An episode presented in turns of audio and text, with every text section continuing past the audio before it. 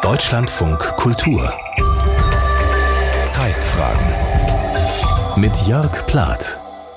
Sein Faxgerät war berühmt. Hans Magnus Enzensberger war in den letzten Jahrzehnten nur per Fax zu kontaktieren.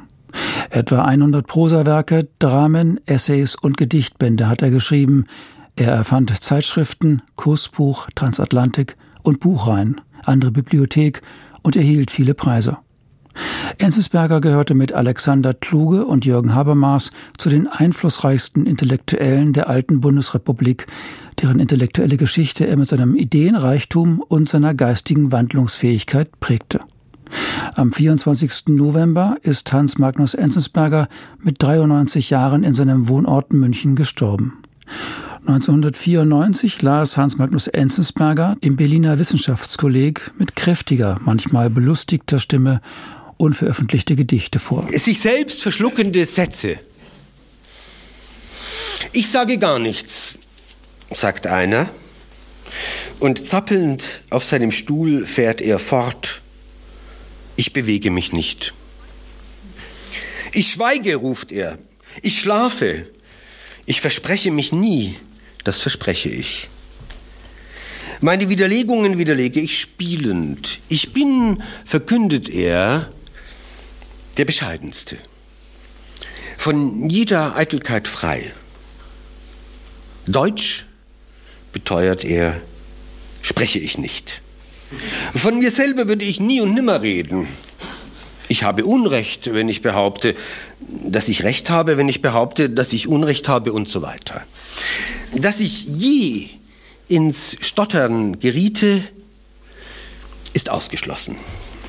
Glaubwürdig wie ich bin und bewusstlos, darf ich, glaube ich, von mir sagen, ich widerspreche mir nicht. Ich bin nicht da. Ich fehle.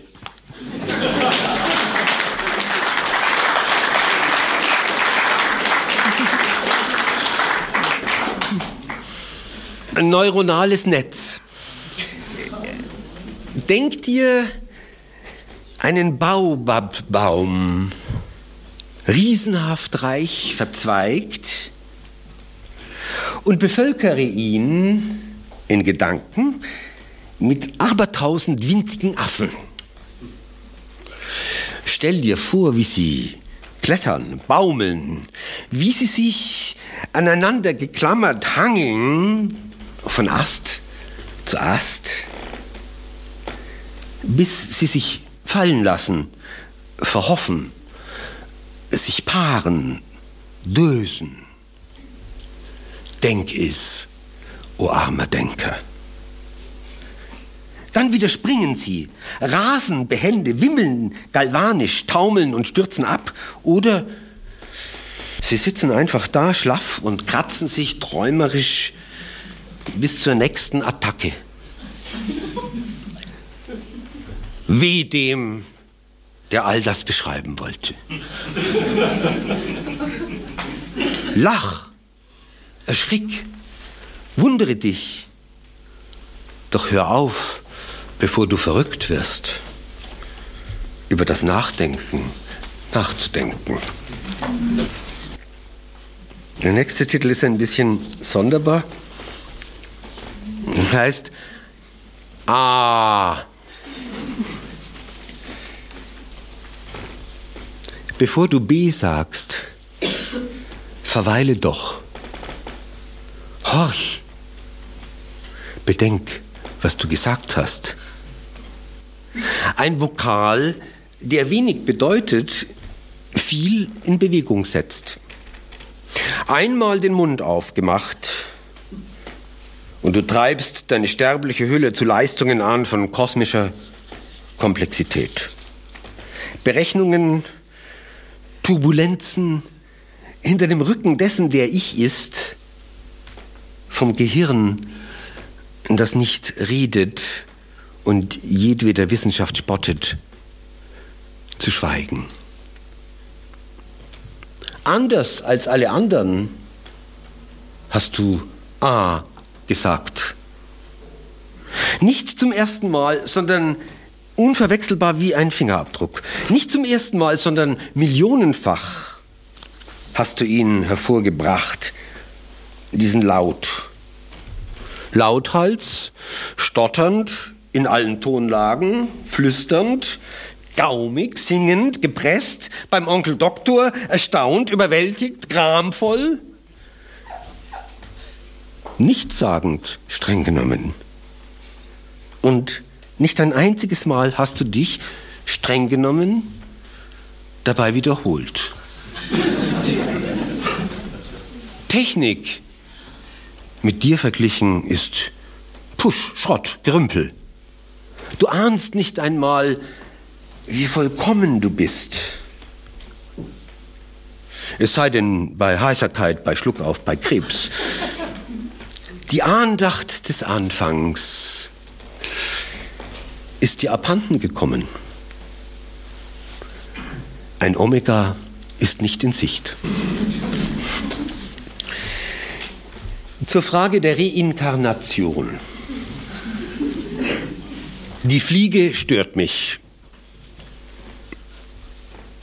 Ich betrachte die Fliege, beschreibe sie, wie sie ihre Taster rührt, die dreigliedrigen, dicht gefiederten Fühler, wie sie sucht, saugt, schöpft mit den fleischigen Endlippen ihres Rüssels. Die Flügel, aschgrau geädert, glänzend geschuppt, flimmern im Licht, Tarsen, Klauen, Borsten, zittern vor Energie. Mit den zweimal 4000 Linsen ihrer riesigen Augen betrachtet sie mich. Wie behaart sie ist. Es stört sie nicht, dass ich sie beschreibe. Jener anderen Fliege hier auf meinem Tisch im Bernstein, die keinen von uns gestört hat, gleicht sie aufs Haar. Aufs Haar. Wie ist sie zurückgekehrt? Nach aber hundert Millionen von Geschlechterfolgen vollkommen unverändert, vibriert ihr schwarz gewürfelter Hinterleib. Sie stört mich. Ich verscheuche sie. Diese, nicht jene Fliege. Bei ihrer nächsten Wiederkehr wird niemand mehr da sein, um zu beschreiben, wie die Fliege der Fliege gleicht. Es stört mich nicht, dass kein Mensch da sein wird, um sie zu verscheuchen.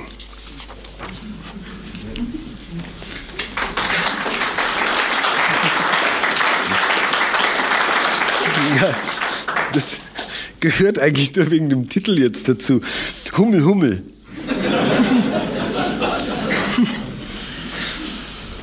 Allerhand, wie sie abhebt, biebend vor Energie wie sie aufsteigt, sich leise dröhnend dem Licht entgegen gegen die Scheibe wirft. Nach dem Absturz ein neuer Versuch. Geübter im Anflug, mehr Umsicht, weniger Werf. Zur Freiheit, zur Sonne. Undurchdringlich das Glas. Immer mattere Fühler, aussichtslosere Touren, der Reinfall, reine Routine, ein Leben für die Kunst. Bis sie liegen bleibt, schwach zuckend, auf dem Fenstersims, die pelzige Sängerin.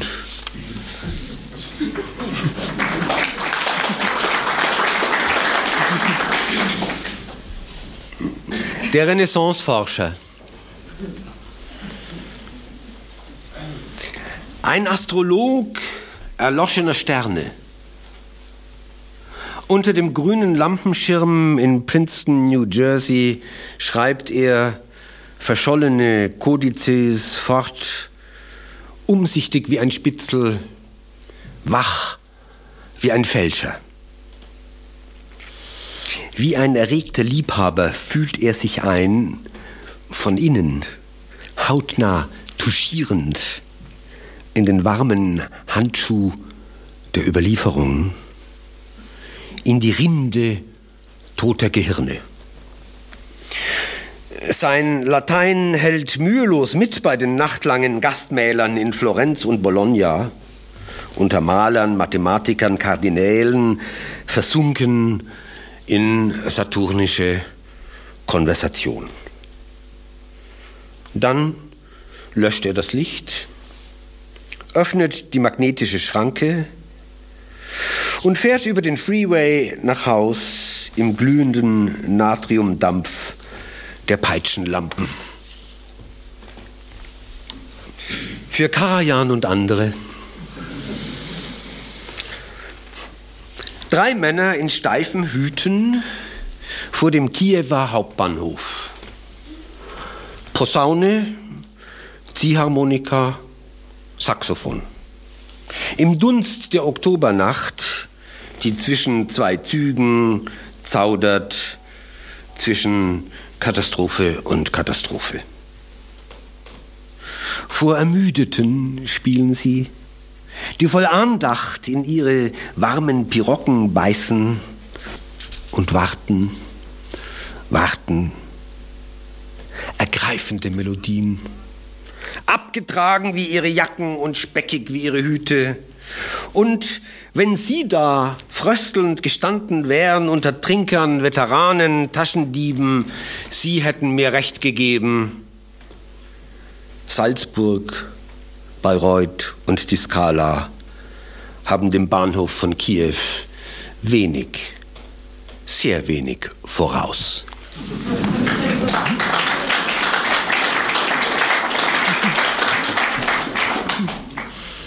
Dieses ist sogar gereimt. Sie werden es nicht merken, aber man könnte das als Sonett lesen auch. Russischer Abschied. Man setzt sich hin, man schweigt, es scheppert in den Röhren laut die Heizung, Dunkelheit, man schaut auf deine leere Hand. Es zeigt sich, dass die dumme Seele streikt, sobald ein Ende sich zusammenbraut. Der kalte Kitzel strafft die Haut. Es dröhnt im Ohr. Der Blutdruck steigt. Man wartet, wartet. Auch gut, sagt der stumme Koffer. Keine Angst, dass die Minute wiederkehrt. Steh auf, bevor es draußen tagt und tu, was du von dir verlangst, bevor der Raum sich leert. Von der Algebra der Gefühle. Ich habe oft das Gefühl, brennend, dunkel, undefinierbar und so weiter, dass das Ich keine Tatsache ist, sondern ein Gefühl, das ich nicht loswerde. Ich hege es, lasse ihm freien Lauf, erwidere es von Fall zu Fall, aber es ist nur eins unter vielen. Die Menge der Gefühle ist abzählbar unendlich. Das heißt, sie lassen sich im Prinzip nummerieren, bis ins Aschgraue. Die Nummer der Eifersucht ist offensichtlich die sieben. Auch die Angst ist prim. Und ich habe das dumpfe Gefühl, dass die Demütigung, die 188 auf ihrer Stirn trägt, eine Zahl ohne Eigenschaften. Auch das Gefühl, nummeriert zu sein, ist vermutlich längst nummeriert. Nur wozu und von wem? Das erhabene Gefühl des Zorns. Bewohnt ein anderes Zimmer in Hilberts Hotel als das Gefühl? Über den Zorn erhaben zu sein. Und nur wer sich hingeben kann dem abstrakten Gefühl für die Abstraktion, der weiß, dass es in manchen sehr hellen Nächten den Wert Wurzel aus minus eins anzunehmen pflegt. Dann wieder läuft es mir kalt über den Rücken, wenn ich es verspüre, das Gefühl, ein Paket zu sein. Das gefühllose, pelzige Gefühl, von dem die Zunge zu bersten droht nach der Injektion, wenn sie dem Zahn auf den Zahn fühlt. Oder die Peinlichkeit mit ihrem durchdringenden Bleigeschmack. Das mächtige Gefühl der Ohnmacht, das unaufhaltsam der Null zustrebt. Und das falsche Gefühl der wahren Empfindung mit seinem abscheulichen Kettenbruch.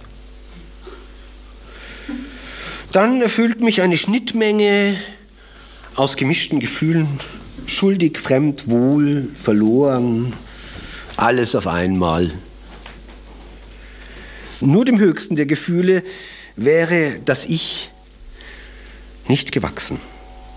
Statt Aufwallungen zu suchen mit dem Liebes unendlich, lässt es sich lieber eine Minute lang übermannen vom Schauder des eisig heißen Wassers unter der Dusche, dessen Nummer noch keiner entziffert hat.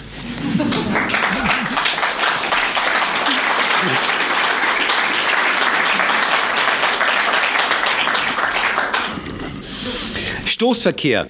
In allen Ballungsräumen irren Körper umher, die zu tun haben. Hinter der Denkerstirn umwälzende Pläne. Es geht um Listenplätze, Beiwohnungsgelegenheiten, Perückengeschäfte.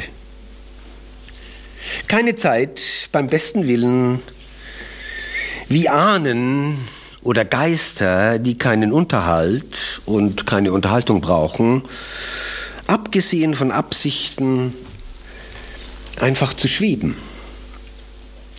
Oder auch nur sich wie diese Katze da auf dem Teppich zusammenzurollen, unbedeutend anheimgegeben, dem unergründlich atmenden, ruhigen Wechsel der Stoffe.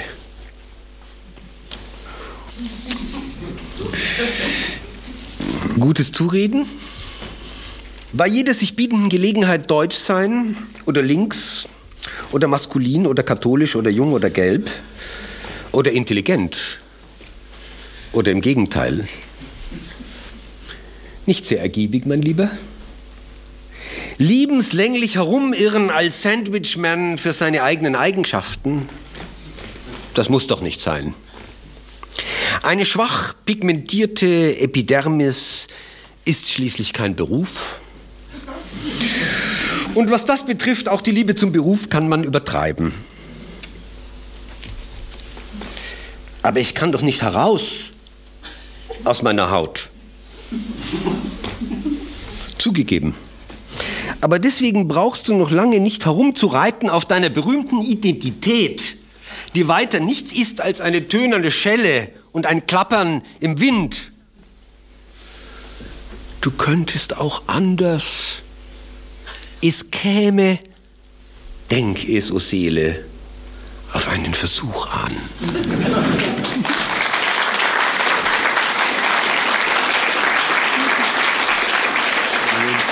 Jetzt sind wir weg. Es wird wieder ein bisschen historisch. Dann kommt noch so eine Erinnerung, zur Erinnerung an Sir Hiram Maxim, 1840 bis 1916. Auf dem Schulweg im Straßengraben das Heulen des Tieffliegers, dann Staubwölkchen, links, vorne, rechts, lautlos und erst hinterher das Hämmern der Bordkanone. Die Bewunderung hielt sich in Grenzen. Später, viel später, taucht er auf aus dem alten Lexikon. Ein Bauernjunge.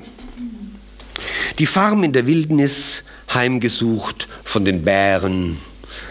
Das ist sehr lange her. Mit 14 die Stellmacherlehre, 16 Stunden am Tag, 4 Dollar Lohn im Monat, schlug sich durch als Gelbgießer, Boxer, Instrumentenmacher, schrie, ein chronischer Erfinder bin ich, verbesserte Mausefallen, Lockenwickler und baute ein pneumatisches Karussell. Sein Dampfflugzeug, Kesselgewicht 1200 Pfund, drei Tonnen Speisewasser, zerschellte an seinem Eigengewicht. Sein Kaffeeersatz war kein Erfolg. Erst die große Ausstellung in Paris, eine Feerie aus Glühfäden und Bogenlampen, brachte die Ehrenlegion und die Erleuchtung. Drei Jahre später konnte der Prince of Wales in den Kellergängen von Hatton Garden ein präzises Wunder besichtigen. Es lud, spannte, verriegelte, zog ab, öffnete den Verschluss, warf die Hülse aus, lud und spannte immer wieder von selbst. Und die Kadenz, fabelhaft die Kadenz, zehn Schuss pro Sekunde, Dauerfeuer. Der Rückstoßlader. Das ist genial, rief der Duke of Cambridge. Nie wieder wird der Krieg sein, was er gewesen ist. Eine Waffe von unerhörter Eleganz. Auf dem Fuß folgte der Ritterschlag. Heute natürlich, wo diese Errungenschaft auf jedem Schulhof zu haben ist, fällt es schwer zu empfinden, was er empfunden hat. Die triebhafte Freude eines bärtigen Säugetiers mit 270 Patenten. Wir jedenfalls, 100 Jahre jünger als er, lagen wie tot da am Straßenrand.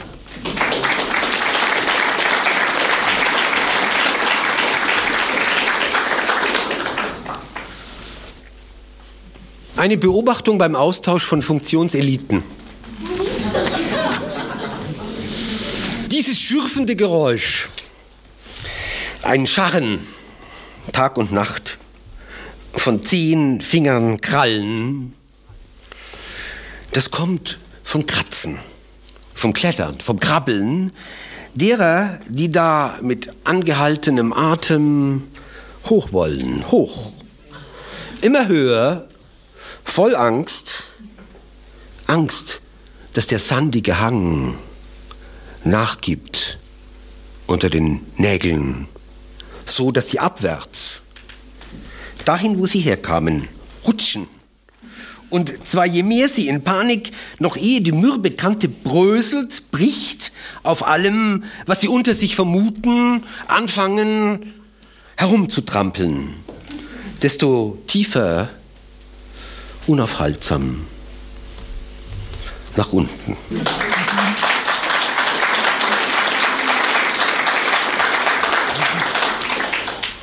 Eine Begegnung der anderen Art. Die Gründe für das Massaker sind im 13. Jahrhundert zu suchen. Das las ich heute Morgen beim Frühstück. Dass die Bienen nicht taub sind, sondern mit den Fühlern hören, verlautete aus Stanford in Kalifornien.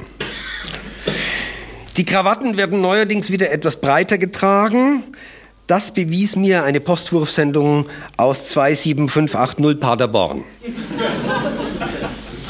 Die Zeit sei kein Parameter, sondern ein Operator, eröffnete mir mein Freund, der Philosoph. Erkenntnisse an einem einzigen Dienstag gewonnen. Ich trug sie der Katze des Nachbarn vor. Ihre lohfarbenen Streifen glommen in der Sonne. Sie hielt ihre Augen auf mich geheftet. Ich fühlte, dass ihr Fell elektrisch geladen war und es war offensichtlich, dass sie mich wiedererkannte. Und doch bewohnte sie ein anderes Universum als ich. So schien es mir. Sie maunzte, aber was sie über die Materie wusste, über Raum und Zeit, das verriet sie nicht. Eine Metaphysik streifte die andere, als ich meinen Bückling mit ihr teilte. Unsere Ratschlüsse, ihre und meine, so schien es mir, waren reziprok unerforschlich, wie die der Götter.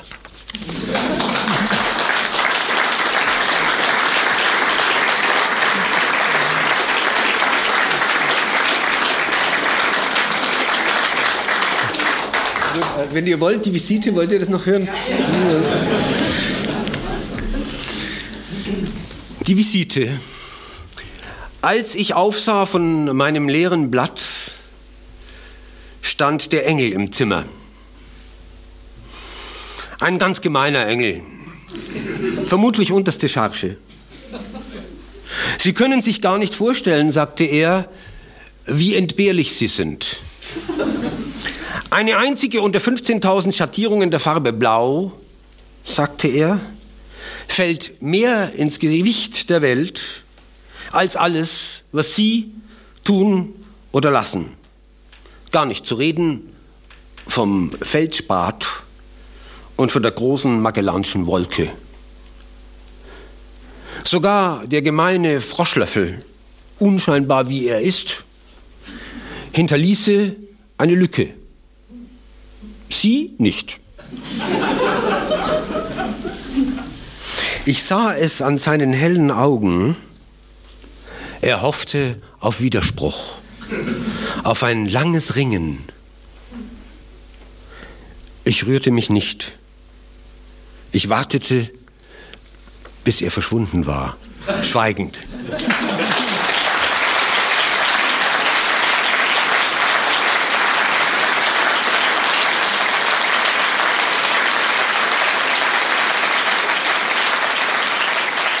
Sich selbst verschluckende Sätze. Im Jahr 1994 las Hans Magnus Enzensberger, der gestern in München verstorben ist, im Berliner Wissenschaftskolleg unveröffentlichte Gedichte vor. Sie liegen inzwischen unter dem Titel Kiosk im Surkamp Verlag vor.